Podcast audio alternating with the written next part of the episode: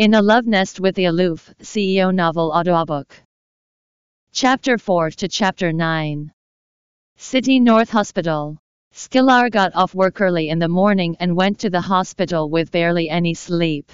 The dark circles beneath her eyes were so pronounced that even her foundation did nothing to conceal them. After settling the bill for Jeremy, she hurried upstairs. The situation was not as bad as she had thought. And the doctor said he could be discharged soon. Her life could finally get back on track. If she continued working like a dog, one day, she might very well die from exhaustion in her rental house. Right then, Jeremy was sitting on the hospital bed, figuring out the functions of his new phone. His complexion was much better than before, ironically. A stark contrast to the woman walking towards his ward.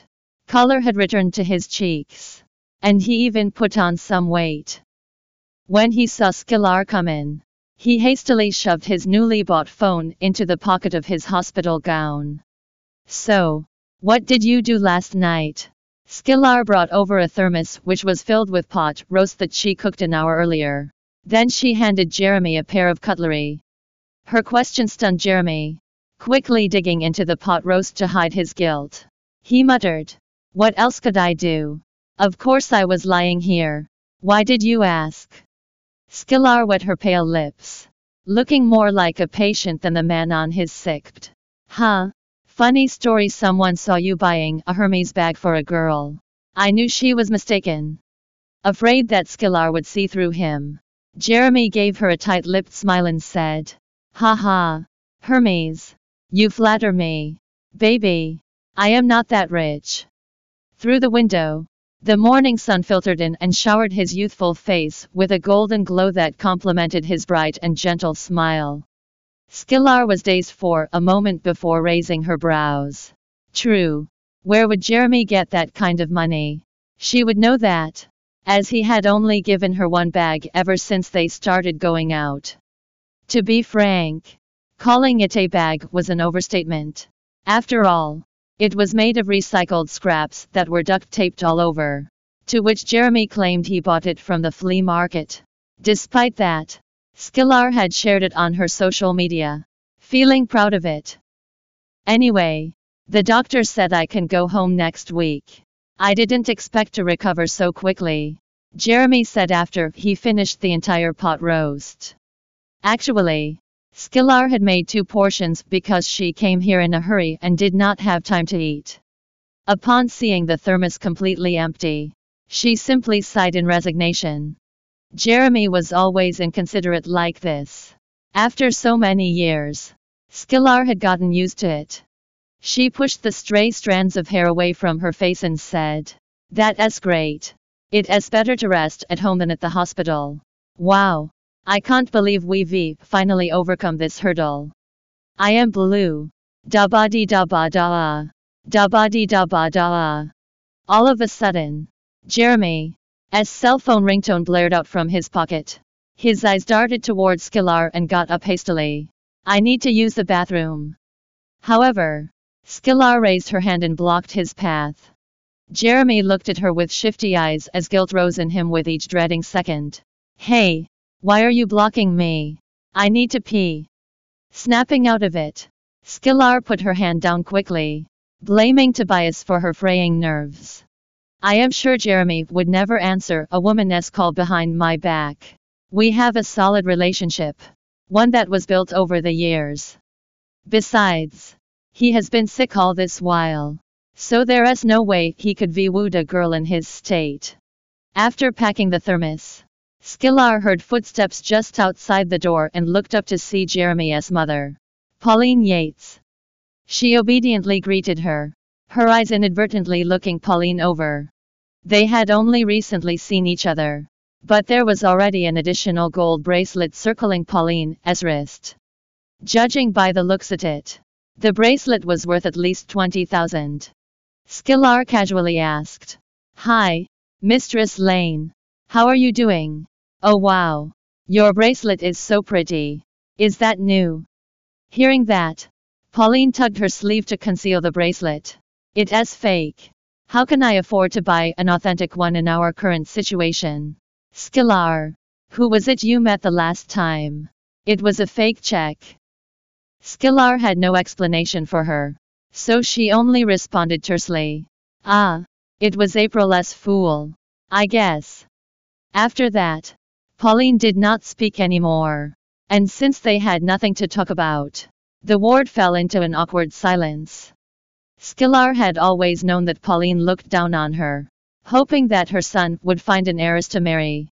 The kind that could make their lives easier and give them a house with three or more bedrooms.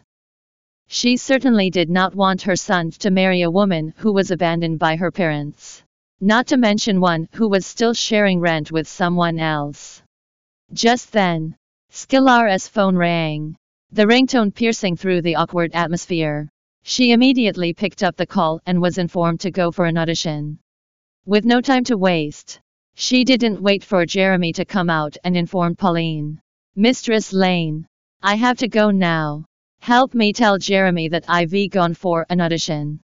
Pauline wore an aloof expression on her face, acting like she did not hear her. Nonetheless, Skillar was used to Pauline's attitude. So she did not take it to heart and left immediately after. Pauline sighed after Skillar and grumbled. How did my son even fall for you? Audition. It is probably either for a maid or an extra. HMPH. Just then, Jeremy came out of the bathroom to find Skillar gone and his mother muttering to herself. Pauline said with displeasure. That girl Skillar is really an uncouth brat. She doesn't have any manners. Always pulling a long face when she sees me. She didn't find out about the check. Did she? With a smug smile, Jeremy replied to his mother. Based on her IQ level. How could she? I am curious. Though, where did she get that check? It is hard to believe that someone like her could be gathered 3 million on her own. Who cares about that? Pauline admired the gold bracelet adorning her wrist and advised. Hold on to Skillar for now. At least until after you're discharged. Who knows? Maybe she sought help from her family. After all, three million is nothing to her parents. Jeremy lifted the blanket and slipped back into bed. Nah, I don't think it is from the Joneses. They would never acknowledge her as their daughter. Ivy realized that a long time ago. Looking towards her son, Pauline smiled, which made the wrinkles on her face more prominent. As I said, I don't care where she got the money from. After paying for your treatment, there is still more than 2 million left. I'll have to quickly find a nice girl for you to marry. I don't think that you and Skillar are a good match. Jeremy kept silent, giving his consent. The day Jeremy was discharged arrived in the blink of an eye. Meanwhile, Skillar came out of the set to the dazzling sunlight. Beneath its brilliant glow, her fair skin seemed to shimmer beautifully. She put on a pair of black shades that hid half of her small face, then hailed a cab to Four Seasons Hotel. To celebrate Jeremy as discharged from the hospital, the Lanes were treating some guests to a meal here, spending an average of 2000 per head. The fact that the Lanes could afford it here made Skillar's suspicion shoot to the skies. They couldn't even afford Jeremy's medical fees.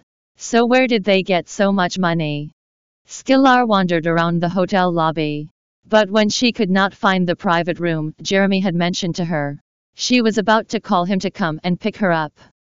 Suddenly, a deep male voice came from behind, hitting her like a bucket of cold water. Well, well, Look who is here.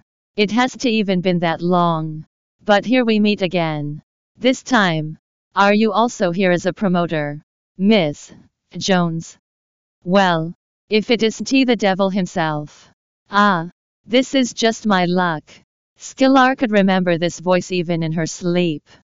She turned around and came face to face with Tobias in a suit, looking as domineering as ever, with a tender smile that matched his airy tone. His smile did nothing to warm her. Instead, a shiver of unease ran down her spine. At that moment, there was only one word playing on repeat in Skillar's mind run. Skillar ran away as if she had just seen a ghost. After making sure that she was hidden from Tobias' sight, she breathed a sigh of relief. At the door to the private room, an inhospitable female voice sounded from behind her. What's up with the shades? You just an extra. Do you really think you some kind of a big shot? Skillar turned around when she heard the voice and saw her half sister, Avery Jones. Avery's lips twitched slightly. Long time no see. Skillar. Why are you dressed so shabbily? I'd rather we never see each other again. Skillar broke into a lazy smile. Avery raised her brows haughtily. I am afraid that will be a problem. You see, Jeremy invited me over for dinner. So there will be many more chances for us to meet in the future. Skillar's face instantly darkened. Since when did Jeremy and Avery know each other? Why didn't I know about this? Pauline and Jeremy came over together just then. The former's face instantly lighting up with a broad smile upon seeing Avery. I've never seen Mistress Lane beamed so brightly before. Indeed, Skillar was right, she was never lucky enough to be at the receiving end of this smile. Within a split second, Avery's initially sardonic smile softened into a cajoling one, and her voice turned especially honey-laced. Jeremy, I was talking to my sister. She doesn't seem too happy that I am here. Should I go back? I wouldn't want to impose. Jeremy's gaze on Avery was impossibly gentle, he was basically putty in her hands. Of course you, Ray not imposing. Today's celebration is also to introduce you to the family. They Ray definitely gonna like you. At the same time, Skillar's face paled, and she angrily confronted him. Jeremy, do you know what you Ray doing? Since when were you this close to her? And why didn't I know anything about it? Jeremy was well aware that she had a taboo against the Joneses and could not stand the mere mention of them. Thus, he explained with indifference, Your sister is my sister. Is there a problem? All my relatives are here today. So don't kick up a fuss with me. Skillar. You. Jeremy Lane. He then gave Skillar a look of impatience and threatened. Let us eat first. My body isn't all recovered yet. If I fall ill again because of you, you'll have to bear the consequences. Following that, he opened the door to the private room for them to enter. However, a mocking smile played on Avery's lips. After they went in, Avery leaned towards Skillar and whispered into her ear. Sorry for stealing your belongings again. Honestly, Skillar, what a pathetic life you have. Always having to live in my shadow. I am not interested in your boyfriend. By the way, I just thought I'd have a little fun. Skillar's entire body trembled as she glared daggers at Avery. Her mind had gone blank, and she could no longer think straight. You found trash and treated it as treasure. So you have only yourself to blame for this. Did you see how your boyfriend was fawning over me? TSK TSK. Even I feel embarrassed for you. Avery pursed her lips and clicked her tongue. You. Red with fury. Skillar was so furious words failed her. Once Avery entered the room, the lanes naturally flocked over and nudged her toward the center seat.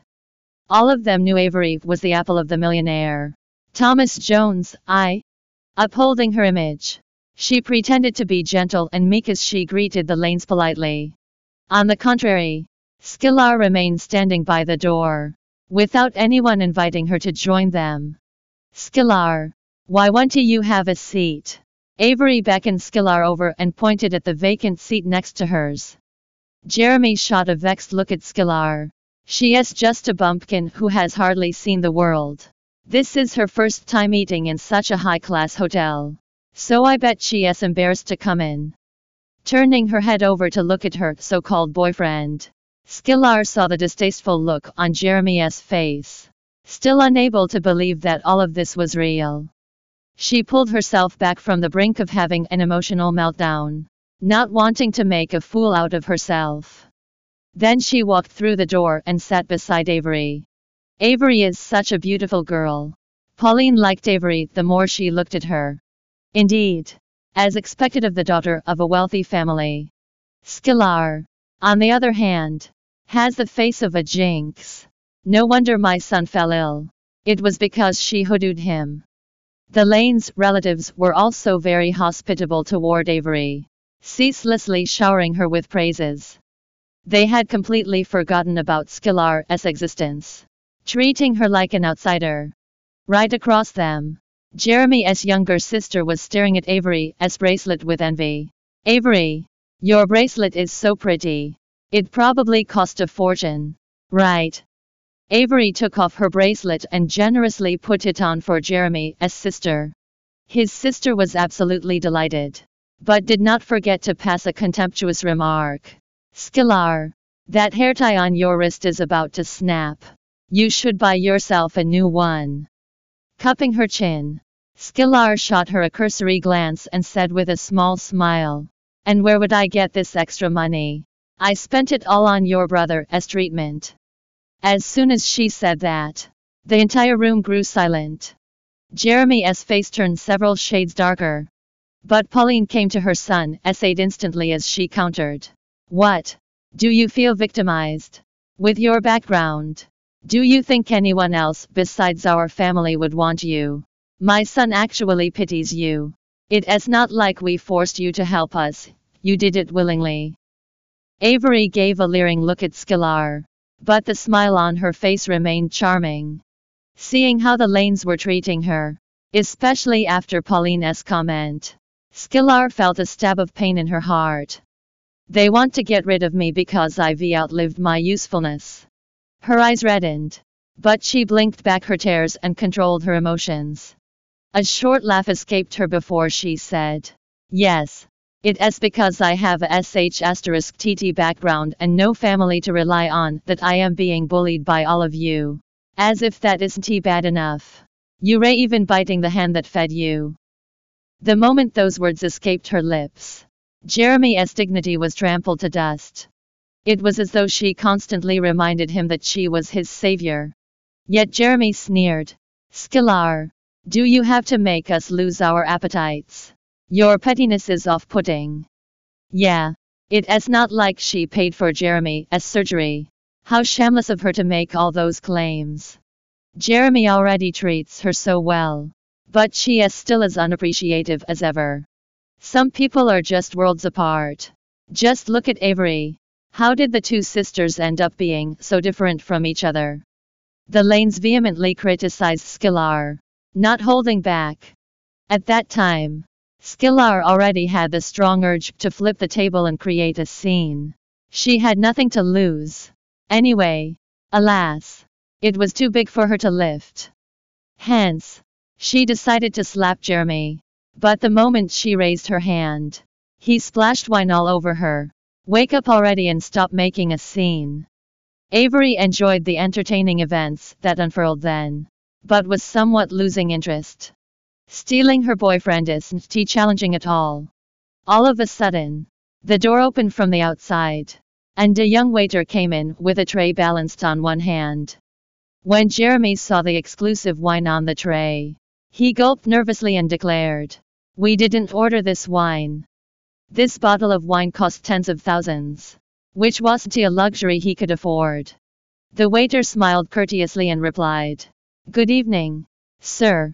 This wine is a gift from Mr. Miss Skylar. Tobias Ford. Skylar was shocked when she heard that. After the waiter placed the wine down, he continued, Mr. Ford has already footed the bill for the entire table. Enjoy your meal, Miss Skylar. As one, the Lanes looked at Skylar. To them, a poor nobody like her would never be acquainted with someone rich. On the other hand, Skylar could not figure out Tobias' intentions. In the meantime, Avery grew upset, frowning as she questioned, Who is Mr. Ford? And why did he give you a bottle of wine? Skylar raised her brows, huffing out a laugh. Do you have a problem with that? Did you think I was completely friendless? Anyway, I don't owe you an answer. Unsatisfied with her response, Jeremy grabbed Skylar's wrist, his eyes flashing with anger. What kind of people did you get involved in? I am your boyfriend. Why didn't I know about this? Furrowing her brows, Skylar flung his hand away and snapped. Ha! How dare you question me? Apparently, there is much I don't know about you two. This is different. Jeremy took a deep breath. Skillar was truly disappointed with him. But she could not muster up the courage to break things off with him just yet. She needed time to calm down. Grabbing her bag, she stood up and announced, Enjoy your meal. Guess I won't have to annoy you with my presence any longer. Seeing that Skillar about to leave, no one tried to stop her. I'll call you later. Jeremy curtly said. Not wanting to seem rude. Skillar hummed a response. Once she stepped out of the room, the dam broke, and tears flowed freely down her cheeks. Unable to control herself, she squatted on the ground and cried her heart out. Her bestie, Penelope, was right. Faithful men did not exist in this world. She had done so much for Jeremy, they were supposed to get married. In the end, he brought her sister and humiliated her in front of his entire family. Every time, Avery would easily get what she could only dream of getting. Today was no different. Avery had looked at her with so much disdain in her eyes, as if she were a mere speck of dust beneath her shoes. Everything that happened just now was like a knife piercing into her heart. The pain unbearable. Why are you crying every time I see you? Aren't you a sentimental one? A deep voice came from above her. Skillar raised her head up in mortification, her body instantly tensing up when she saw Tobias. It is none of your business. Just to be clear, you willingly gave that bottle of wine. I don't have the money to pay you back. She spoke in a trembling voice. A vague smile formed on Tobias' lips. It is fine. You could spend a night with me to make up for it. Panic surged in Skillar as just when she heard what he said. Her heart clenched in horror, and she wailed even louder just then. Nevertheless, Tobias remained impassive. Even a woman stares could not evoke a reaction out of him. Mr. Ford, Avery, who came out of the room, could hardly believe her eyes. The man was indeed Tobias Ford, a business tycoon who possessed a fortune that could rival the entire nation. S. Avery only met Tobias once at a business dinner, but he left a deep impression on her nonetheless. No matter where Tobias was, he could eclipse everything around him in an instant and draw all the attention to himself. To have the chance to meet him in person, her father had waited for three years before he was eligible to attend that business dinner. At the dinner, Tobias was apathetic at best toward her father, barely saying a few words to him. What's Skillar doing with Tobias Ford? They ray basically apples and oranges. Mr. Ford, do you remember me? Not too long ago, I was at the business. Tobias remained expressionless as he cut Avery off sharply. I don't. Skillar, who was still crouching at the side, did not want Avery to see her cry because that would be disastrous. She had enough humiliation in a day. And to have Avery mocking her would be the straw that breaks the camel's back. Clenching her fists, she struggled to stabilize her emotions before wiping away her tears with her sleeves. Then, she stood up and walked to Tobias' side. I am not feeling well today. Can you take me home? Skillar naturally linked arms with Tobias. She might have looked intimate with him on the outside. But she was, in fact, overwhelmed with fear. Tobias furrowed her brows slightly. What is this woman doing? First, she sold her body. Then she pretended to be a chaste woman at Elysium. Now, she is clinging to me all of a sudden. With eyes the size of soccer balls. Avery's jaw went slack as she pointed at Skillar. Skillar, do you know Mr. Ford? Skillar glanced at Tobias, noticing the grim look in his eyes, seemingly not too happy with this. Stealing herself, she released his arm and interlaced their hands right in front of Avery. I guess you can say that we rate quite close. Grasping Skillar's intentions, he stated nonchalantly, I'll go get the car. Skillar clung onto him as if he were her last lifeline. And they left together. Before leaving, upon seeing Avery go purple with rage, Her pent-up frustrations finally dissipated slightly. She succeeded in defending her last shred of dignity. At the hotel's entrance, Skillar immediately released Tobias' hand. Feeling indebted to him, she said in a timid voice, You don't need to send me home. I'll take the bus. Tobias quietly studied this petite lady of many faces before speaking with a hint of contempt in his voice. So you're discarding me after you used me. Skillar bit her lower lip, telling herself that this man was trouble, and she should stay as far away from him as possible. Without answering, she turned to leave. But Tobias was too fast for her as he quickly raised his arm to block her. Skillar closed her eyes, thinking to herself that perhaps going to hell was not such a bad thing since that meant she would not need to see this man's face. I gave you three million.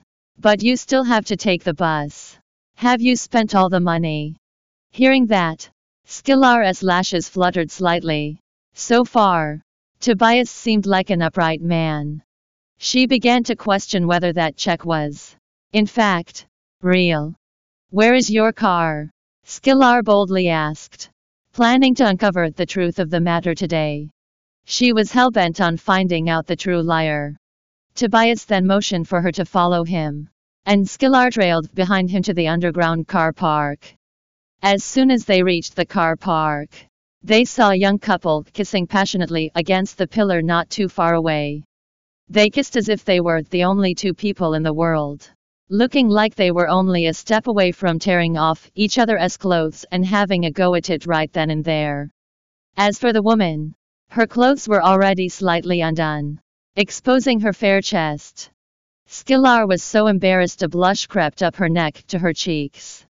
Memories of that night surfaced in her mind. The kiss she and Tobias shared was even more intense than this couple's. Tobias had left her gasping for air that night, kissing and biting her so much that she thought if he was actually human. Turned on already.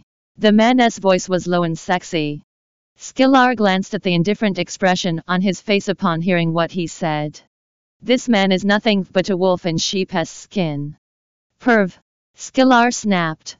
Tobias chuckled softly, even though his smile did not reach his eyes. It was gentle and seemed to melt away the frigid aura surrounding him. Without hesitation, Skillar got into the back seat of Tobias' black Maybach. But Tobias pointed at the front passenger seat and said, Sit in the front. Forget it. I prefer sitting in the back. Skillar turned him down in a vigilant tone. Tobias shot her a cold glance through the rearview mirror. You like sitting in the back. Well, I enjoy doing it in the back. I mean, there is so much more space to get creative. So it's up to you where you wanna sit. Without hesitation, Skillar got out of the car and sat in the front. She could not help but take a few more glances at Tobias' hands on the steering wheel. His fingers were elegant and slender, and the veins on the back of his hands seemed to symbolize true masculinity. There was a platinum ring on his ring finger, and it glinted coldly under the light. You Ray married? Skillar blurted out before she realized it. Thinking that she might have very well slept with a married man. A deep sense of guilt rose in her chest. I don't see how that has anything to do with me taking you home. Tobias did not directly answer her question. Skillar clamped her mouth shut and bowed her head, fumbling with her seatbelt. Instantly, the seatbelt alarm started blaring noisily in the car as she had not fastened her it yet. This was her first time sitting in a luxury car, and her hands seemed to have a mind of their own, preventing her from inserting her seatbelt. Tobias then cast a fleeting glance at a flustered Skillar before leaning toward her. Not expecting that he would be so close to her, Skillar reacted fiercely and shielded her chest with both hands. She resembled a wounded hedgehog, quivering in fear with its spikes all standing upright. Ignoring her, Tobias buckled her seat belt for her, mere inches apart. She could even feel his warm breath tickling her and smell the pleasant fragrance of his white sandalwood cologne. Seeing that she remained completely still, Tobias gave a flat look. Excuse me. But I want to take you right under the surveillance camera. I am not that desperate. She blushed as red as a tomato. How can this man say such shameless things while keeping a straight face? Then Skillar looked out the car window and lifted her gaze upward. Noticing that the surveillance camera in the car park was directly aimed at them. Anywhere is better than an operating room. She mumbled under her breath. She said this in a barely audible voice. So he did not hear her. When they were out of the car park, Tobias did not follow the route pointed out by Skillar. Therefore, she knocked on the window and asked in a terrified voice, Where are you taking me? This isn't the way back home. Stop the car. If you don't, I'll jump out right now. His face darkened with impatience at Skillar's threat. Why does this woman get so worked up all the time? He pressed the control button to unlock the doors and said in a monotonous voice, Go ahead. I want to stop you. Should I drive faster so that you will roll further after jumping out? And he did just that. Skillar watched as the numbers on the speed meter soared to 120 and chicken out at once. If I jump now, I'd either die or be crippled forever. Dante used such a childish method to threaten me. It won't work. There was a sarcastic undertone in his voice. Reaching for the grab handle, Skillar held it like her whole life depended on it as she was afraid of being thrown out. After some time, the car pulled to a stop at a nearby gas station. Skillar sighed in relief just then. He is just refilling his gas tank. Then Tobias went down to the convenience store to buy some water. Due to the stress of being in the same car with him, she got down to get some air. She was devising a plan to pry some specific information from Tobias later. Deep in thought, she meandered around the gas station without looking at where she was going. Just then, two little boys were running toward her. Before she could step out of the way, the bucket of paint they were carrying splashed onto her body and dirtied her clothes. Knowing that they had gotten themselves into trouble, the boys immediately fled without offering any apology whatsoever. Currently hanging on a thread, Skillar was on the verge of breaking down. Does God hate me? I was just minding my own business. But somehow a bucket of paint splashed all over me. Just how? Not to mention, it has black paint. Is this some sort of bad omen? She stood beside Tobias' car without any intention to get in. When he came out from the convenience store, his eyes narrowed a fraction as he looked at Skillar, who was now covered in black paint. I'll just take a cab back. I don't have the money to compensate you for getting paint all over your seat. Skillar was aware of that with her current savings. It was a harsh reality that she could not even afford to buy a car tire. Yet Tobias had already opened the car door. Just look at the miserable state you in. Tell me now, which cab driver would take you? Without waiting for her response, he snatched up her wrist and practically shoved her into the car. As night fell and it started to drizzle, a layer of mist formed on the car windows.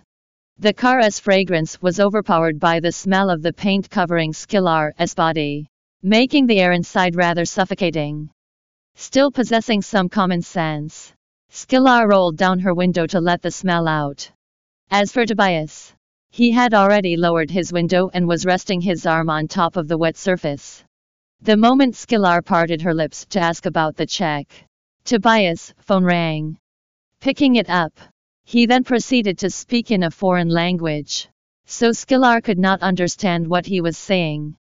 The call ended only when they arrived in Skillar's neighborhood. Everything seemed to be perfectly planned as it was too eerily coincidental. At the end of the day, they slept with each other before. And it was now late at night with just the two of them in a car. Things were still fine while the car was moving. But once it stopped, Skillar was afraid that Tobias would turn into a beast again and have his way with her right inside this car. I'll get going now. Mr. Ford. Skillar clutched her bag tightly, noting the suggestive situation they were in. Ahem. Miss Jones. Aren't you going to invite me in for a cup of tea? He asked in his charming baritone voice. Skillar disregarded him and ran out of the car like her life depended on it. Meanwhile, Tobias' lips arched up slightly when he saw the butt-shaped paint smear that the woman left on the leather seat. Upon seeing Tobias getting out of the car, she stopped him and explained, I am sharing rent with someone. And my housemate doesn't like strangers coming over. Skillar's relationship with her housemate, Summer Wayland, was just alright. Summer worked in a multinational company as an ordinary employee. But she acted arrogant regardless of that fact. Besides, Skillar knew Summer looked down on her because every time they talked, there would always be a hint of contempt in her words. Everything from her clothing to the food she consumed was high end. They share the same bathroom. So Skillar knew she used expensive skincare products as well. And that Summer scorned her for using budget products. What does her opinion have to do with me? Tobias brushed past her and walked ahead. Skillar gnawed on her lip in anxiety and sighed inwardly. Tobias always spoke with undebatable dominance. As she took out her key to unlock the door, she gave him a warning. Leave right after you, Ray done with your drink. She had a feeling that Summer was going to bark like a rabid dog. Every time she brought Jeremy over, Summer would either slam her door or make clanging noises around the place. The rental house was messy, but it had a girlish touch to it. Even the floor mat at the door was pink with cartoons printed on it. You don't need to change your shoes. We don't have house slippers your size. Skillar snapped at him and couldn't wait for him to leave so that she could be alone. Her crestfallen face obviously showed that she was in a terrible mood today. Even more so than when she first learned about Jeremy's illness. Before going in to get changed, she led Tobias to the living room. At the same time, Summer had heard Skillar talking to a man from her room. Without even standing up from her spot, she shouted through the door. Are you crazy? Skillar. Why did you bring that wild man here again? Tobias' gaze gradually darkened, and he flicked his eyes towards Skillar. That is just how she is. You should leave after you've finished your drink. It is not like I have some high-end teeth to serve you anyway. Skillar whispered. And then headed to the kitchen. She went straight to the refrigerator and rummaged through it for some time before finding a bottle of juice that had expired for more than half a month. Then she grabbed it and gave it to Tobias. After that, she went to her bedroom to change her clothes.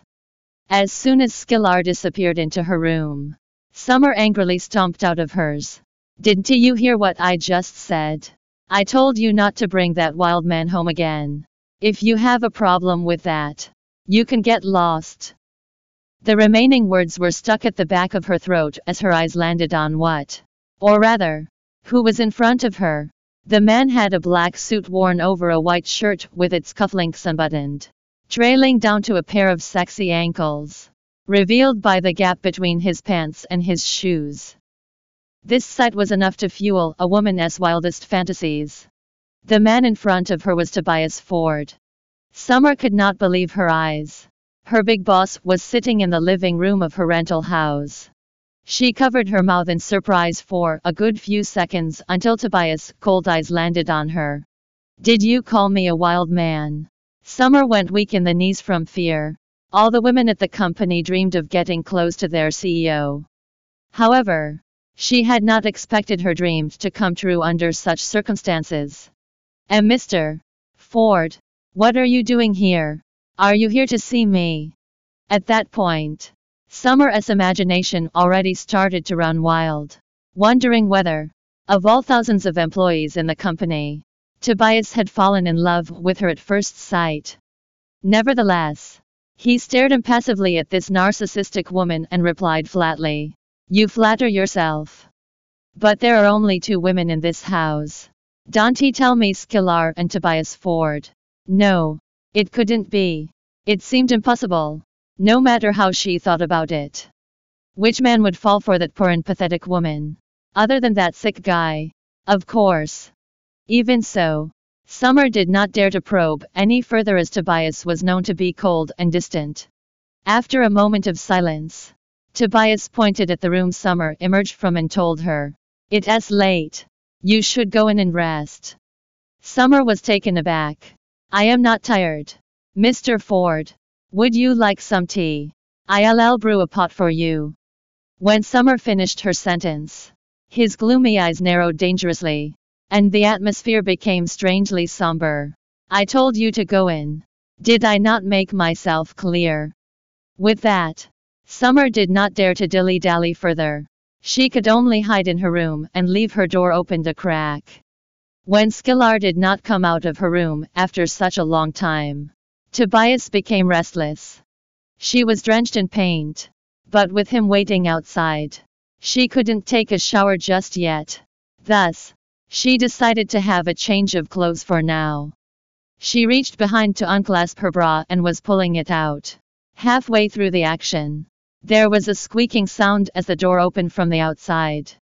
Tobias' hand was still on the door as he looked inside the room, with astonishment sprawled across his face. Although he had seen Skillar naked before, her current posture gave off a different vibe. She remained in that awkward posture, not knowing if she should pull it out or tuck it back in. To make matters worse, she was wearing a childish looking bra that had strawberries printed all over it. Tobias' brows lifted with amusement as he watched Skillar feign calmness while pulling out her bra and stuffing it under her pillow. Then he walked into her bedroom uninvited and closed the door, gently tugging her into his arms before she could back away. Skillar struggled in his embrace, with both elbows pushing against his chest. But even after exhausting all of her strength, he remained unmovable. Without any lights on, her bedroom was dim with an atmosphere that evoked intimacy. Right then, the phone on the bedside table lighted up, illuminating one corner of her room. As the phone rang incessantly, Tobias glanced at it and noticed the word hubby was flashing on the screen. Skillar had forgotten that Jeremy would be calling her at night. She looked daggers at Tobias, asking him to let go. You Ray married. Tobias lifted her chin in a rough manner. Did you lie to me when you said it was your first time? My husband suffers from erectile dysfunction. Okay. Haven to you already checked me out. Skillar snapped. Let us not forget the fact that you've tricked me. Shall we? Why did I even let him in? How could I forget that he is a beast? The phone on the bedside table kept ringing, with the word hubby flashing up on the screen. After a while, Tobias let go of Skillar, who then quickly reached for her phone and answered the call. Jeremy could be very obsessive sometimes. He wouldn't give up until she answered her phone. What's up with you today? Skillar. Avery told me you left with a man. Who is that man? And where are you? And what took you so long to pick up your phone? Jeremy bombarded her with a series of questions as soon as the call went through. Skillar looked up at Tobias, who was standing there like a mountain. Flustered, she waved her hand in an attempt to make him leave. But seeing that he remained rooted to the spot, she put her finger over her lips, signaling him to not make a sound. Seeing how Skillar reacted, Tobias' eyes darkened. Why does it feel like we, Ray, having a secret affair? Am I getting in the way of her conversation with her husband? Thus, Tobias, being who he was, naturally did not listen to Skillar. Jeremy was there shouting on the other end. Thinking that the signal was bad when Tobias suddenly went in for a kiss as he cupped Skillar's face in his hands. At that moment, she could feel his tongue swirling inside her mouth in an explorative manner, forcing her to swallow her words. She quickly ended the call, then raised her hand and gave Tobias a stinging slap across the face. The slap was of such great force that her fingernails had left another deep scratch mark on his neck. He immediately broke himself away from that kiss, the metallic scent impregnating his mouth. Just because I did it with you once doesn't mean you can keep touching me. Skillar said aggrievedly. Her eyes misty. It was a one-shot deal before. So why are you still harassing me? Tobias gave Skillar a deep look while touching his neck. Amused by her words. This woman is really something. All this while, His women had always been submissive. Like Skillar. During her first time. Yet she was also the first person to defy him. And it only served to intrigue him further. At this moment, Tobias' phone rang. He looked at the caller ID, then switched off his phone directly. Skillar let out a long sigh of relief, seeing that he was about to leave. Judging from his reaction, she wondered if it was a call from his fiancé. I'll look for you in a few days. What for? Skillar was stunned.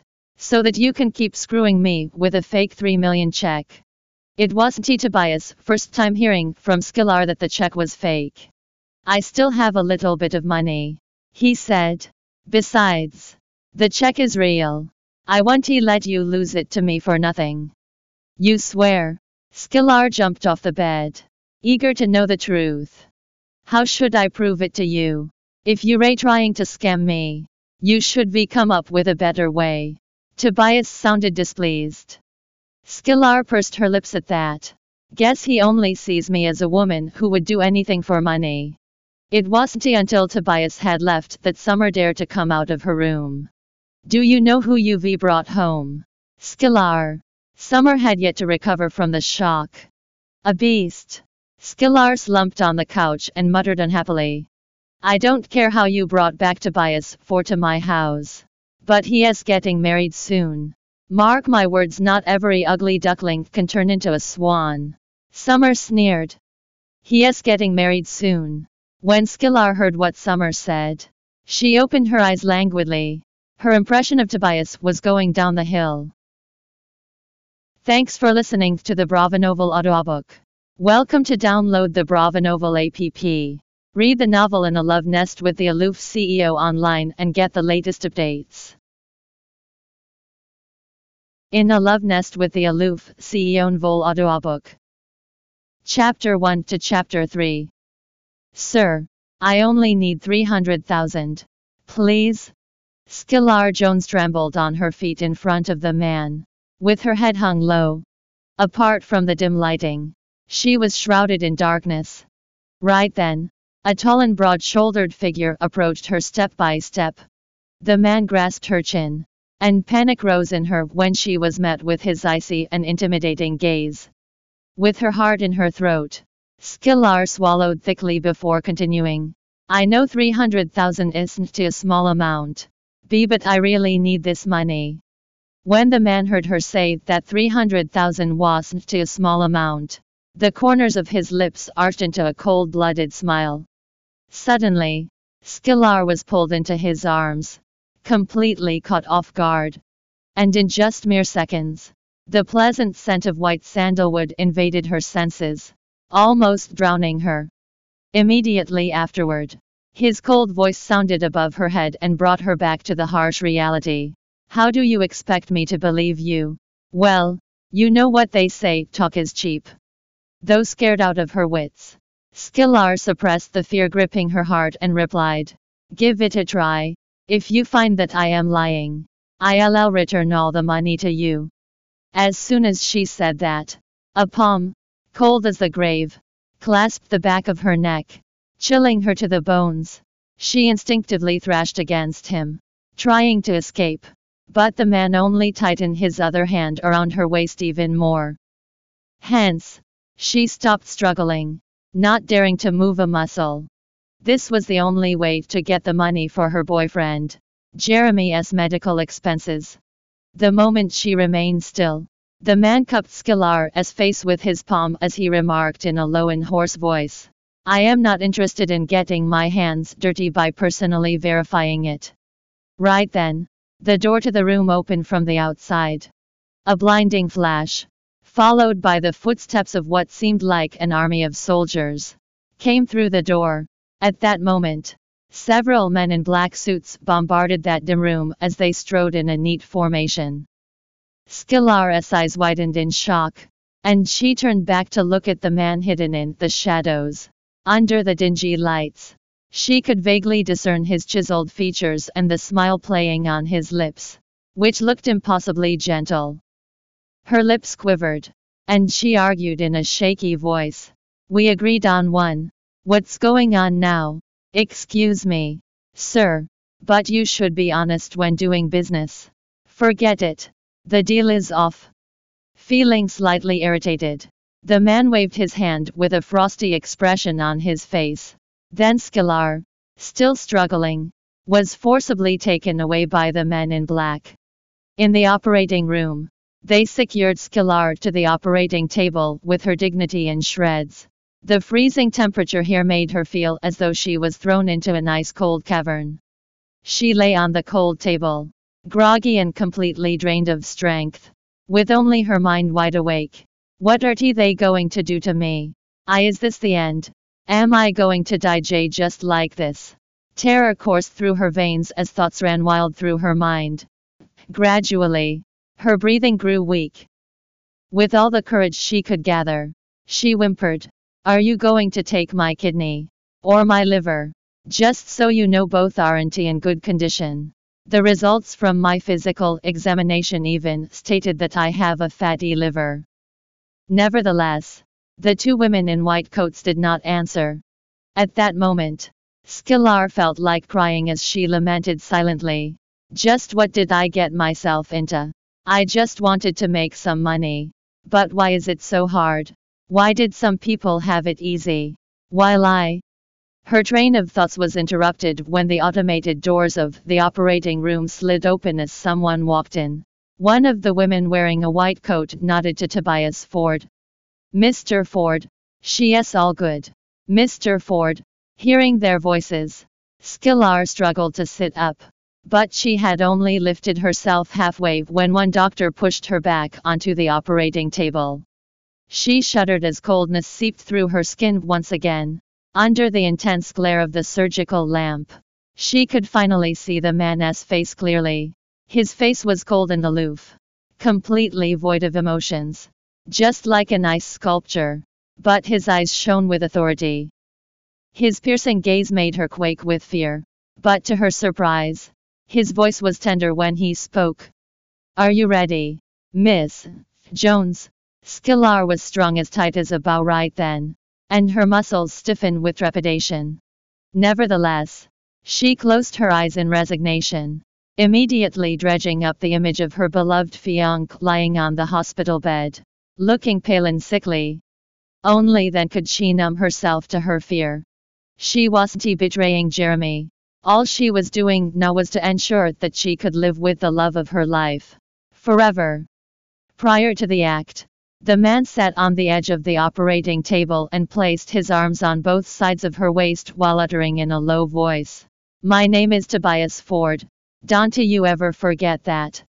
However, Sklar's mind was in shambles now, and she didn't even want to be here, let alone know this man's name. In fact, she hoped she would never see him again after tonight. Um, does it have to be here? Even the ward is better than this place. Otherwise, you're gonna have to pay me more. Sklar had basically forced out these words through clenched teeth.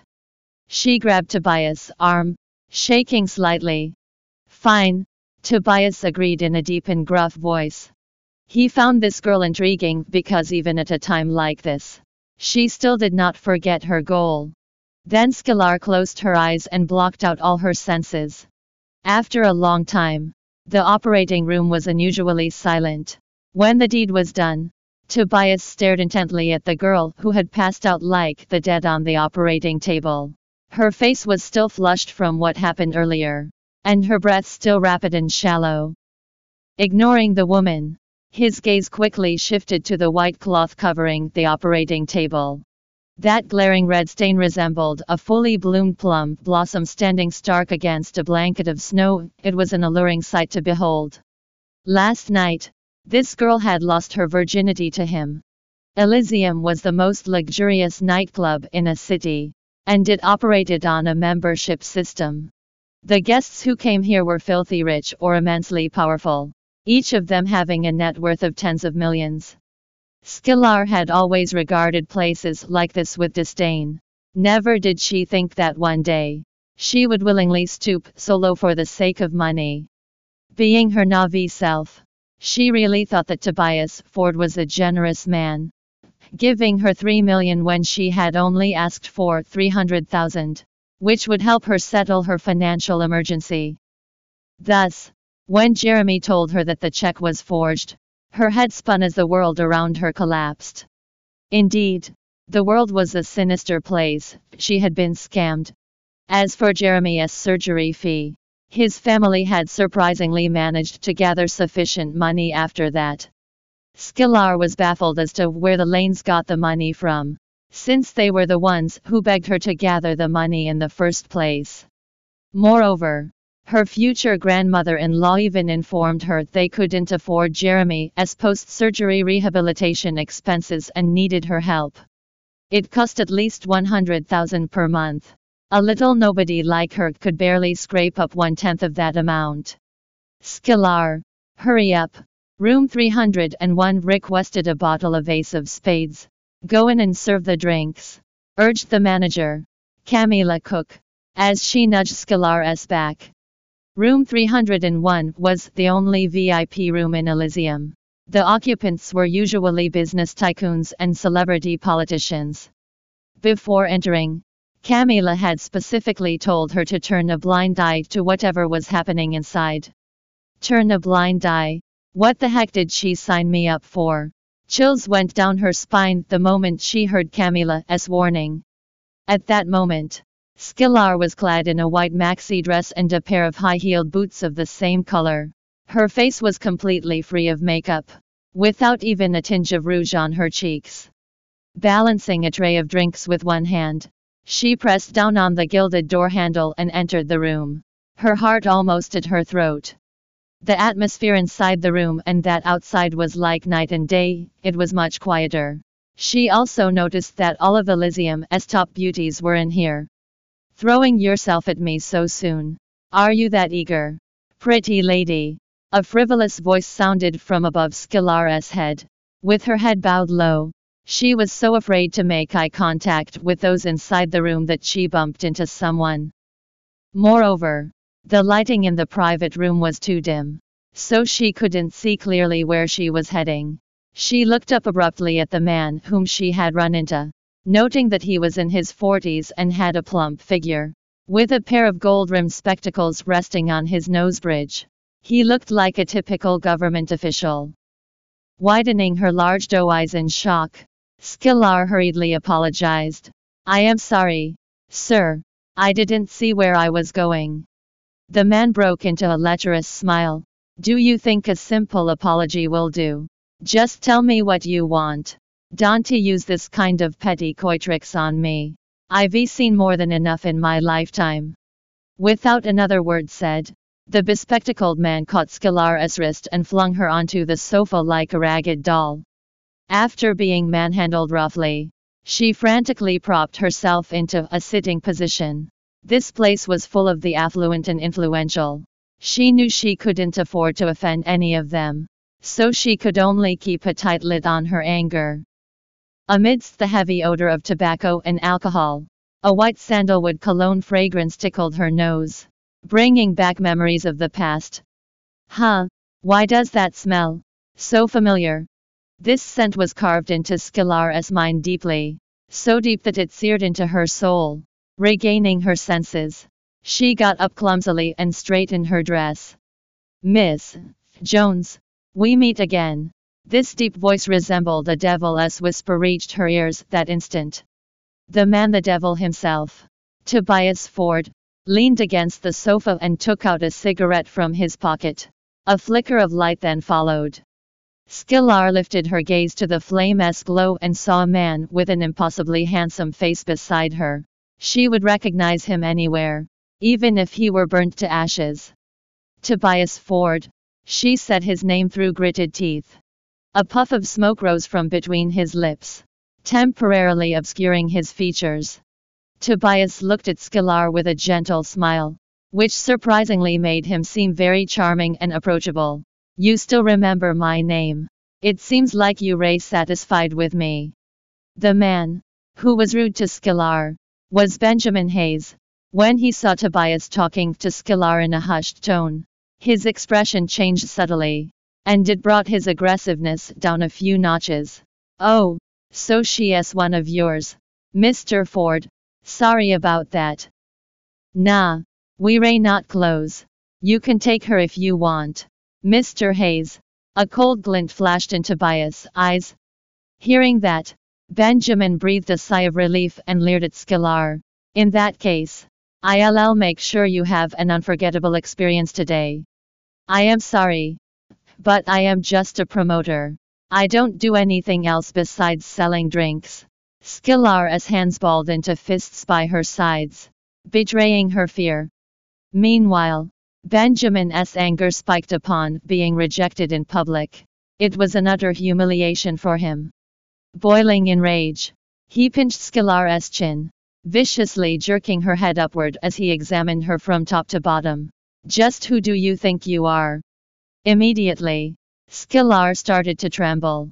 Yet she couldn't tell if it was out of fear or anger. Or maybe both.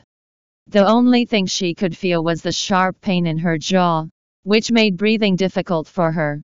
And she didn't like that. Not one bit at all. Acting upon instinct, she picked up a bottle on the inky black coffee table, thinking to teach this man a lesson. I want to betray Jeremy again. But before she could bring the bottle down, someone grabbed her arm and stopped her. Tobias flung her arm away and narrowed his eyes. His voice slightly hoarse as he warned. Don't ruin everyone's fun here. Get out. Skylar sighed in relief, opening her eyes to glare at Tobias with hatred. Gladly. Mr. Ford. Thank you for your leniency. Noticing the dirty look she was sending him, Tobias' mouth worked up slightly, but there was a hint of frigidness to it. Then he took the bottle from Skylar's hand. There was more than half a bottle of vodka left in it. He looked at Skylar with a sinister smile on his face as an idea formed in his mind. Dante rushed to thank me. I wasn't done talking just yet. Finish up this bottle of liquor. Skylar was taken aback for a moment.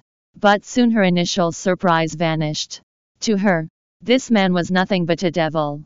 An indignity she had to carry for the rest of her life. And there was nothing he wasn't capable of doing. In order to escape sooner, Skylar raised the bottle to her mouth and gulped down its contents. The alcohol gushed into her mouth and flowed down her throat, causing a hot burning sensation in her stomach. Seeing the agonized look on Skylar's face, Tobias draped an arm around her shoulders and leaned over to whisper against her ear. You ray quite a good drinker, Miss Jones. And it seems like you ray really short of money. Tell you what, I'll give you 300,000 for every bottle you drink.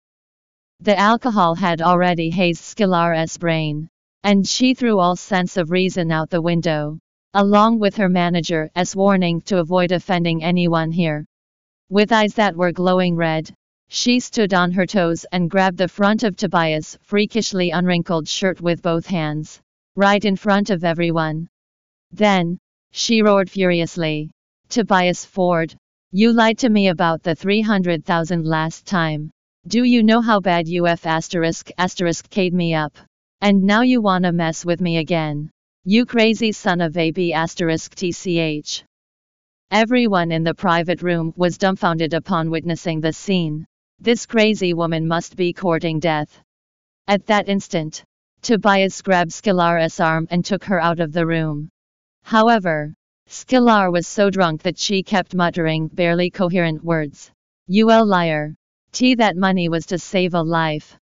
Tobias, on the other hand, felt that this woman was vile to the core, using liquid courage to scam him. But he wasn't surprised either. After all, that night in the operating room, she had asked for an increase at the very last minute. I gave her 3 million instead of the 300,000 she requested. But she is still not satisfied. She didn't even waste a minute and came over here. She has been real busy. I see. Along the corridor, when Camila saw Tobias dragging a delirious Sklar out of the room, her face blanched with horror. For Tobias, ending someone's life was as easy as killing an ant. After all, life was worthless in his eyes. Thus, she hurried over in panic knowing what Tobias was capable of. Mr. Ford, I am not sure what happened. But Skylar here is our new recruit. She is still young and ignorant. So please forgive her. Tobias glanced coldly at the manager, his lips parting as he spoke. This has nothing to do with you. So get out of the way. I'll be taking her away right now. Nonetheless, Camila replied tentatively. She is only a promoter. Mr. Ford, we have many girls here. Please allow me to introduce you to a few of them. The moment Tobias spoke, the air seemed to thicken with a sense of oppression. There is no such thing as only a promoter here. Since she is an employee here, she should be been prepared for this day. In the meantime, Skylar was sitting unabashedly on the ground as her stomach churned. A few strands of her disheveled hair were stuck to her lips as she hugged Tobias' legs, refusing to let go. Liar. Isn't it enough that you f asterisk asterisk k'd me up so bad? Huh? Hearing that, Camila exclaimed in shock. Are you crazy? Skylar. Do you know what you ray saying? Tobias, Adam, s apple bobbed as if he was trying to control himself from doing something. Clenching his fists, he said to Camila through gritted teeth. Bring her purse over. I am taking her away tonight. The man was well aware of the rules in Elysium. It was clearly stated that taking a girl as purse meant taking the girl herself. Stupefied, Camila watched Skylar being roughly hauled up by Tobias. He then lifted Skylar's chin and smiled mockingly at her. I'll give you the time to tell me in detail just how exactly IF asterisk asterisk K'd you up. Already gone off into the deep end. Skylar glared menacingly at Tobias. I am not going anywhere with you. If you wanna come at me, just come at me here. Mr. Tobias, gaze darkened a fraction. How much money do you want this time? Name your price and stop pretending to be innocent. Skylar met Tobias' intimidating gaze head on, slurring when she said, If I actually liked you, that LL be free of charge. But now, ha, in your dreams, Camila was paralyzed to the spot and didn't dare to interfere anymore. If she got on Tobias' bad side, it would be the end for Elysium. Meanwhile, Tobias' eyes turned even colder. And there was also a hint of impatience in them. Do I look like a man with good self-control? Skylar sobered up quite a lot upon hearing this. As he pushed open the door of the private room, Skylar winced from the stabbing pain in her wrist caused by his bone-crushing grip. Then he gestured at the men and women in the room. Out! All of you! At his succinct order, everyone scrambled from their seats and scurried off, not daring to stay a second longer. After that, Tobias ordered his bodyguard, Samuel, to guard the door and stop anyone from coming in. Within half a minute, Tobias and Skylar were the only two people left in the room. Freeing her hand from his tight grip, Skylar staggered backward. What are you doing? Were you serious? Regret filled her immediately, gushing in like waves. Why did I have to say all those things to provoke him when I knew he is capable of doing anything? Skylar, you dunce. Good job agitating the devil. It is not like you haven't experienced it before. Memories from that night in the operating room emerged in her mind, sending a shiver down her spine as I spread through her veins. Tobias' gaze fell on Skylar's face. Glimpsing the fear in her eyes and the slight tremble of her lips, he could tell that she was afraid. Every inch of him screamed danger.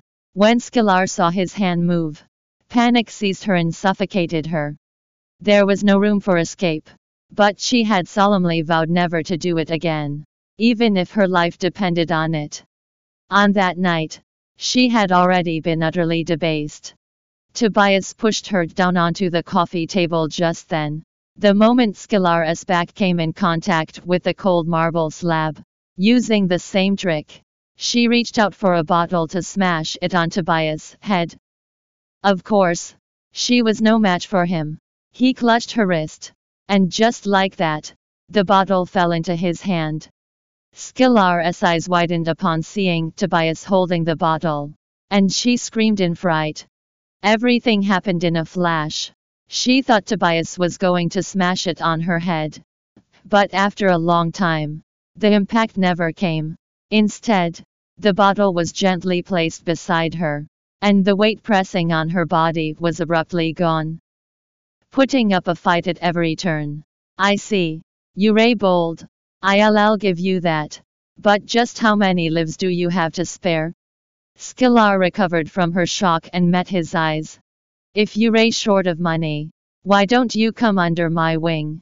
After all, I was still your first. Miss Jones. Tobias looked like a completely different person compared to the brutal and aggressive man just now, as his features had softened to exude a gentle aura.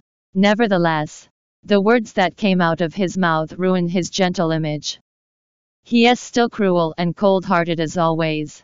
Skylar was ashen-faced. Thank you for your kindness, Mr. Ford, but even if I die poor, I wouldn't want to have the slightest involvement with you. At that point, she did not dare to ask for money anymore. All she wished was to get as far away as possible, lest the devil claim her life. Tobias' lips slowly arched into a smile that was slightly mocking. Fine, I want to force you. Following that, the man left the room, and Skylar waited until she could no longer hear his footsteps before exiting. The moment she emerged, Camila, who was still in shock, cried out, Skylar, you almost ruined Elysium. Don't you know who Tobias Ford is? Like a deflated balloon, Skylar said listlessly, Who he is has nothing to do with me. By the way, can I get the commission for the sales today? Camila. I need to pay the medical fees at the hospital tomorrow. Camila looked at Skylar and couldn't help but think she was the world's biggest idiot. I really don't understand you. You haven't even married into the family. But here you are, struggling to pay for your boyfriend's bills. Once he is all cured, he'll dump you for sure. What are you gonna do when that happens? After the scare caused by Tobias, Skylar was already pale with fatigue. She forced a smile and said, That's impossible. We've been together since junior high, a relationship that long won't fall apart so easily. He said that he'll marry me once he is discharged from the hospital. Her phone rang at that moment. It was her best friend, Penelope Quinn. She raised her phone, telling Camila that she had to answer a call. As soon as the call connected, Penelope's voice was so loud Skylar thought she had accidentally put her on speaker. Skylar, I saw Jeremy buying a bag for a girl just now. And it was a Hermes bag. Since when is he so rich? Surprised, Skylar replied. It can't be. You must be seeing things. He is still hospitalized. So how could you have seen him buying a bag? For God's sake, Skylar. I have 2020 vision. I am telling you it was him. Besides, do you think I can't recognize Jeremy? He was even wearing his hospital gown underneath his coat. Who else could it be? Penelope answered with complete certainty. Thanks for listening to the Brava Novel audiobook. Welcome to download the Brava Novel app. Read the novel in a love nest with the Aloof CEO online and get the latest updates. Please see the video introduction for the novel details page and app download address.